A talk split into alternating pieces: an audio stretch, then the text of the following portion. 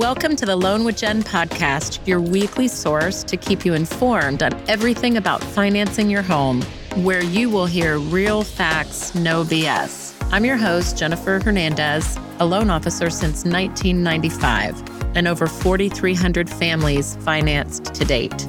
If you're starting to think about buying or refinancing a home, wonder if you have the right credit, savings, or even income, you're in the right place. On my weekly episodes, I make complicated topics easy to understand.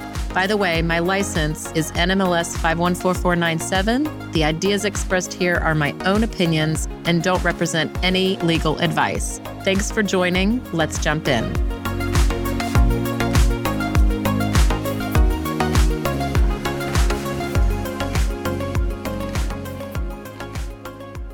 Welcome to another episode Loan with Jen. Whether you're streaming us on podcast or wherever you listen to audio, or if you're watching us on YouTube, I have a treat for you today.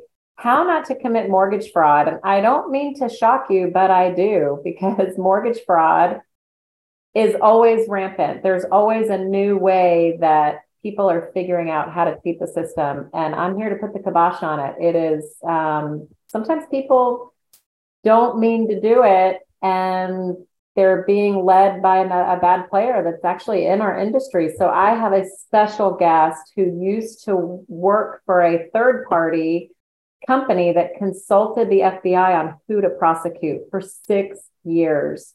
Jenn Bailey is my dear friend. Uh, we are colleagues together at Legacy Mutual Mortgage, where we both are loan officers.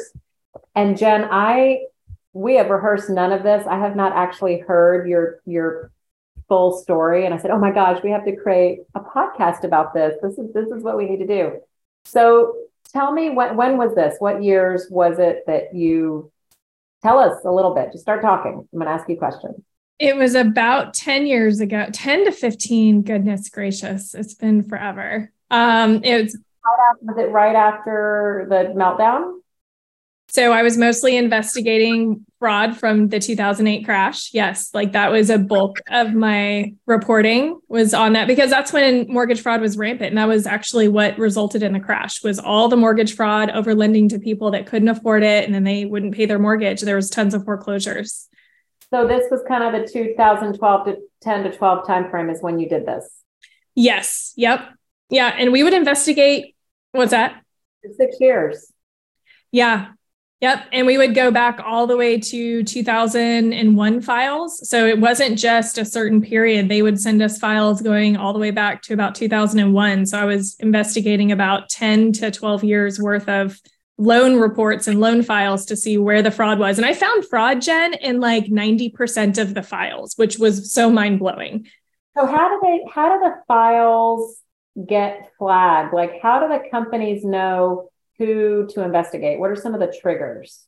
Good question. So, the first trigger for all my initial reviews was someone that missed a mortgage payment. As soon as they missed a mortgage payment, the PMI company would send us the entire massive loan file and say, Here, Jen, see if you can find any fraud. I have a feeling since they're missing payments, the lender's going to make a PMI claim. See if you can find any fraud in this. And I found fraud in almost all of them. But for those listening that might not know who what PMI is, what is PMI? PMI is private mortgage insurance. If you put less than 20% down on a home, if you have a conventional loan, you have to have private mortgage insurance or on other loan types like FHA.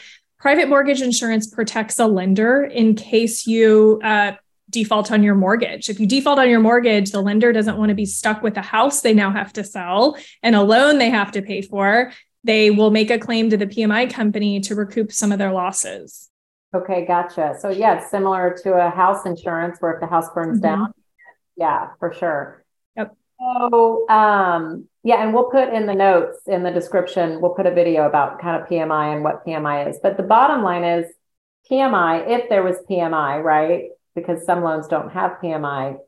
Um, but if PMI was in place, let's say now, could they have missed a mortgage payment? Like, let's say that I was a borrower that I paid on time for seven years, and then all of a sudden, randomly, I miss a mortgage payment. Is it flagged then too, even after like seven, eight years? It can be. So the PMI company, it's up to their discretion, their discretion and their risk analytics department. So their risk analytics department will look at your loan to value ratio, the amount of equity you have in the home, what your credit scores were when you bought the home. So a lot of times they'll do a simultaneous flag if you missed a payment and the initial loan looks like you barely squeaked by to get into the home. One payment alone is enough to flag the file. Wow. But the most, I mean, am I right that the biggest radar is like the first six months of the loan? Because that's usually, I mean, if it was fraud, they're not making a payment. Like, yeah, that's the biggest flag. You got it. That, and they also will do random files. So just to make sure they're keeping good quality control on their end, after closing, they'll do post closing audits where they'll have people like me just go through the original loan file within the past, you know, the next few months after you buy a house, just to see if there's any red flags that they need to be aware of. Okay. Got you. Got you. Got you. Um, well, that's all very interesting. So you, this company, the FBI would hire an outside company. It's almost like you're a private investigator. So you would get a file, a big, well, back then files were still paper. So you could yep. get this big and you would just have to start digging like yes we'd i dig through every i saw every single piece of paper in the loan file. So that's why i would say that doing loans now is easy and i'm really good at it because i had to understand every single in and out of a loan from beginning to end every document um, pay stubs w2s be able to spot where they're fake which was pretty easy. Most people didn't take the time to understand how to calculate taxes correctly on fake w2s bank statements all the things go through identity fraud liability fraud, occupancy fraud, I'd have to call and interview every party to the transaction. So I'd have to interview the borrowers, the loan officer, because the loan officer was the primary one committing the fraud, uh, the realtors, sometimes the realtors were involved in the fraud, the appraisers, the title company. I mean, I'd have to interview and investigate every single person, record the calls, and put it in my report. Oh, wow. Wow, wow. How long would it take you from like let's say on average i know there were different files were different but to go from beginning to end once you got the flag like hey this needs to be investigated. Here's the file. How long would it take? It would be about most files i could get through in about four hours. I got really fast because i just had a system where i would go through and be able to spot it pretty quick. Some files that involved more difficult investment scam situations could take a week because i'd also have to get a hold of all the parties um, if it was a, a lot of fraud I would find. So the process is you're going through the file and you start actually contacting the parties during the investigation. Yep. During the investigation, we would reach out to employers to verify the original verification of employment that was obtained during the transaction to make sure that it's legit. We would have, we would go to the banks and the employers and get brand new verifications of employment and verifications of assets to make sure it matches with the loan file. So we'll go back to the exact date so we know exactly what it should have looked like. And those were fraudulent all the time as well, where someone's employer would just fill it out incorrectly to get them the loan. So I had, um, and it's interesting. So I've been an originator for a very long time. And so I've usually, I have to say it's very rare. Like I'm, I'm only referred to people by referral. So it's usually a little bit of a filter because someone knows someone and it's from their sphere. Like they're doing business with people that they know. I don't do business with any cold people that I don't know. So the chances are a little bit less. It doesn't mean that it hasn't happened, but I've had uh, the biggest cases that I see. I did have actually one time through the processing, the W 2 and the pay stub were incongruent, they didn't match and the verification of employment. And the son worked for the dad's company, and the dad's accountant was lying.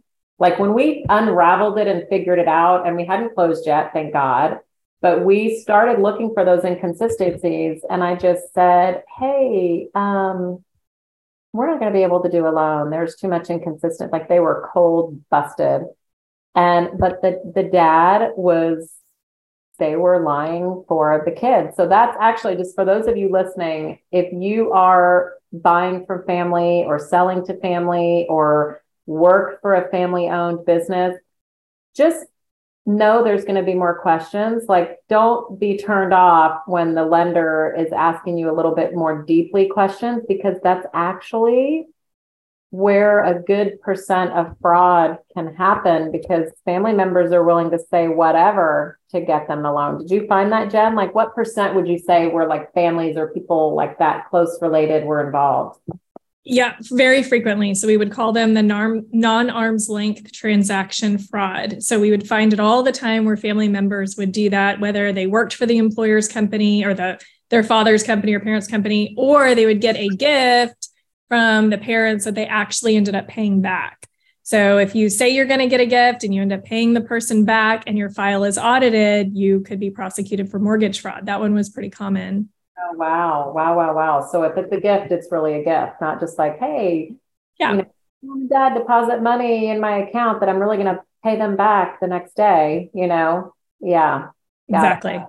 Um, so I wanted to talk about so income fraud is a way that there's fraud. There's also fraud of like you mentioned assets. So money that you're getting, usually it involves a gift, right? Because if we're showing assets from a liquidation of a bona fide financial institution, it's pretty cut and dry. I mean, the money's there, right? Right. Um, so that actually now with technology doesn't happen as much because we, I mean, statements are statements, but you know, um, although statements can be doctored.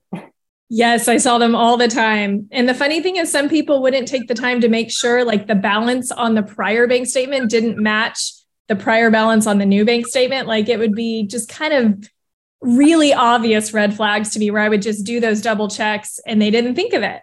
So, yeah, don't alter documents. Now with well with technology for years and years you've been able you you have a good adobe premiere software you could doctor a w2 or and that's why lenders are constantly doing checks behind the scenes that you don't even know about because hopefully we're catching these things. But like you mentioned, several of the bad actors were originators themselves, which is scary.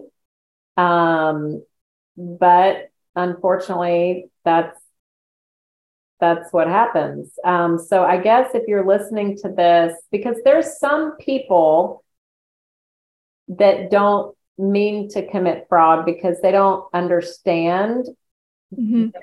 If the lender is leading you to put something on the file or to do something, you're just thinking, well, they're the professional. I guess if it's really going to be an investment, but they're telling me to call it a primary, I mean, okay. You know, people don't, I think there's a handful of percentage of people that don't realize what they're getting looped into because it's just naive. They don't do this every day.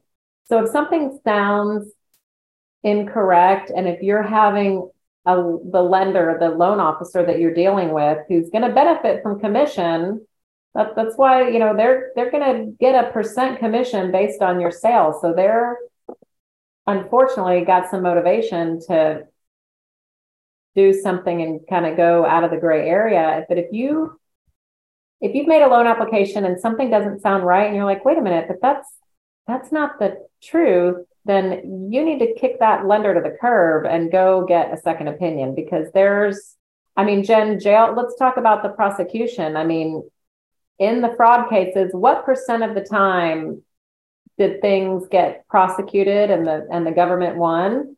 And what's the repercussion? What kind of what, what, what kind of jail time and stuff like that did people get?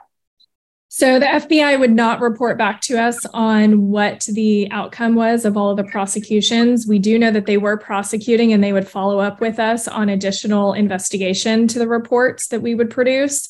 But jail times did range from two to 99 years for committing mortgage fraud. So, and the fines are incredibly hefty. So, definitely, like you said, make sure you're working with a loan officer you trust. I mean, I can say that you and myself and anyone at Legacy we we would not commit mortgage fraud just on the sheer i mean we're great people and we wouldn't want to do that alone but on top of that we our files are audited so we have third party audits of our files so you can't, we can't commit mortgage fraud but there are shady lenders out there whose files aren't getting audited and yeah. they might be doing fraud and you don't know it so work with someone you trust trust your realtor's recommendation yeah, if it's a company that you've like never heard for and you can't Google and really find them and there's not reviews and if it does, you know, that that's something to be suspicious yeah. of. But But fraud does not discriminate. It is with small companies, medium sized companies, large companies. Sometimes the mm-hmm. larger companies are too big to fail and there's too many hands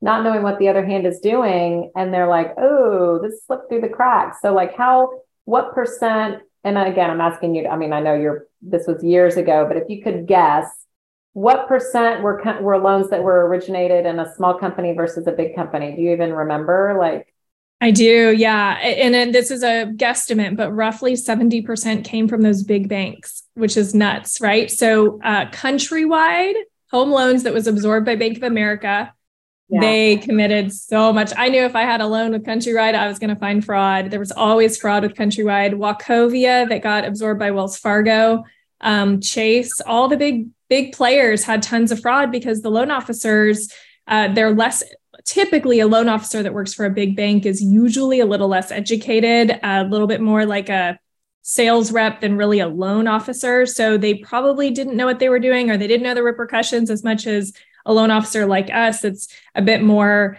um, you have to be pretty educated to work at Legacy and licensed and experienced. Higher seasoned. Yeah, for sure. Yeah. Well, that is all super interesting. I want to kind of end with uh, something that right now in this, uh, you know, a lot of income fraud and straw buyers was happening back in 08 uh, with the fast and easy program, stated income, stated asset. I mean, I just can remember all these names of like you could literally be breathing and get a loan. It was ridiculous. Um, so uh, now what we're what I'm seeing a lot of is occupancy fraud because there's a big disparity between prices, you know, closing costs and interest rates on investment property and second homes, vacation homes versus primary. And this is a this has always been there. Like there's always been a difference in the pricing, but I just have seen a lot more of it. Um, well, I haven't seen it, but I've heard that that's like the number one focus of Fannie Mae and Freddie Mac right now that governs these and NFHA. So talk a little bit about because i'm sure you dealt with occupancy fraud as well. Like tell us what that is and what what that means and yeah we de- dealt with a ton of occupancy fraud. So someone buys a home claims it's going to be their primary residence so they can save money at closing maybe get a little bit better of an interest rate but they don't move in. Maybe they rent it out or maybe the parents bought the house saying it was going to be for them but the kid moves in right? So there's all sorts of different types of occupancy fraud um, but the way we would find it is we'd get a file, and I always had to look into occupancy. So I'd find out afterwards, you know, did you actually move in? And the ways we would find out would be, you know, looking at utility bills, looking at where they could have lived previously, interviewed the uh, place maybe that they rented before, interview the landlord to find out are they still living there? Did they continue living there? Did they move out? Right? So there's lots of ways. Did they file a homestead exemption with the county? So are all these ways that we would look into whether they did actually occupy the home within 60 days of closing, which is the requirement for a primary residence. And it was very common to find occupancy fraud. And one of the most common ones was a bit innocent because it would be parents buying a house for the child that they pl- didn't plan to live in, but they bought it as a primary and so they could qualify but then they couldn't afford when if the kiddo didn't pay the mortgage couldn't afford to it they couldn't afford to pay their mortgage and their kiddo's house right? That was a very common one. And i it, my heart would go out to them when i'd interview them because they had the best intentions but they still committed mortgage fraud. And maybe the loan officer said it was no big deal. That when you're a parent buying for a child it's an investment property. You're not going to live there as your primary. So some of the red flags we see and that we look for that we super investigate is, you know, when let's say someone is buying a new primary and the house is less expensive than where they live, which sometimes can happen when you move to the burbs. Like I get it, but then you're like, okay, it's in the next neighborhood or it's a mile away. They're not. Ch- there's no, you know, there's no reason. Like, are you looking? Are you like, why would you be downsizing? You're 35 years old. Mostly people are upgrading, right? Like, it makes sense to downsize when you're older, right? Your kids are going to college. So there's red flags that we see. So I always preface it with clients when I start asking that question. I'm like, hey, I just, I just want to let you know, you know, please understand I'm asking you these questions because we need to be exactly sure what the intent is for the occupancy. And I've I've had to put the kibosh on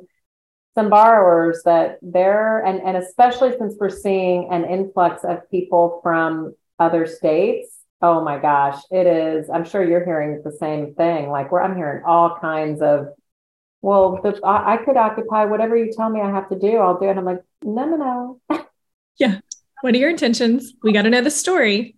I don't think we're going to be able to help you you know like whatever the true nature of that property is going to be is what you need to tell the lender. And unfortunately, there's clients that they hear no enough or they're probably not getting the way what they want and they're learning how to manipulate the system. So I just want to encourage if those people happen to be listening to this or watching, do not commit mortgage fraud. It is not worth it. And the lenders right now, and in fact, our CEO, Don, uh, told us, you probably got the memo that like it is so rampant right now that the lender's radar is so on like they're looking for any reason to audit a file right now because of that reason.